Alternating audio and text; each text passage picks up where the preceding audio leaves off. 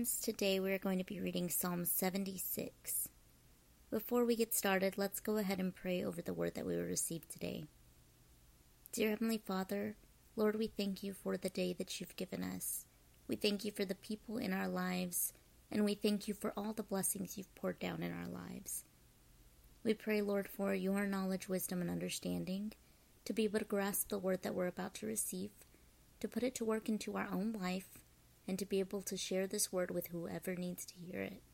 Help us, Lord, to bear the fruits of your Spirit in all that we do, and allow us to be a beacon of light for your love, kindness, grace, and mercy. Holy Spirit, be breathed into us today and allow us to walk in your guidance in each and every step. Give us your discernment in all things, and help us to understand the truth behind today's message. In Jesus' name we pray. Amen. So Psalm 76 is titled, For the Director of Music with Stringed Instruments, a Psalm of Asaph, a Song. In Judah, God is known. His name is great in Israel. His tent in Salem, his dwelling place in Zion. There he broke the flashing arrows, the shields and the swords, the weapons of war. Selah. You are resplendent with light, more majestic than mountains rich with game.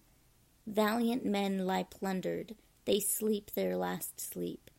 Not one of the warriors can lift his hand. At your rebuke, O God of Jacob, both horse and chariot lie still. You alone are to be feared. Who can stand before you when you are angry? From heaven you pronounced judgment, and the land feared and was quiet. When you, O God, rose up to judge, to save all the afflicted of the land. Selah. Surely your wrath against men brings you praise, and the survivors of your wrath are restrained. Make vows to the Lord your God and fulfill them. Let all the neighboring lands bring gifts to the one to be feared. He breaks the spirit of rulers.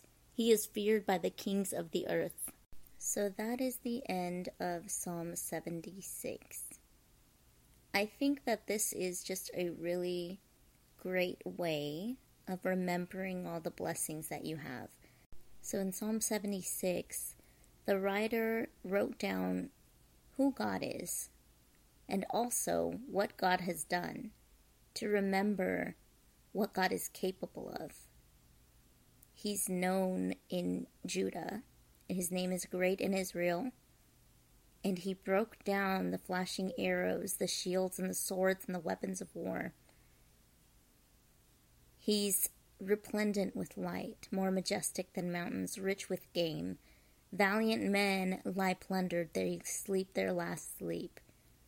So, all this to remind the people of God that God has not forgotten them, and for them to be reminded of everything that God has done and who God is so that they can have hope for their future. If you are in a place of struggle, in chaos, whatever you're going through, I urge you try and write down who God is to you and what he's done for you in the past. And when you're feeling like this world is so overwhelming that you can't make it through, just try and reread that or rewrite it. Because I'm sure that when you're doing this, the Holy Spirit will come with you and just help you to see God's power so that you can have hope restored. I hope that you guys enjoyed this message today. I hope it reached whoever it needed to. And that's all the time that I have for today, so till next time.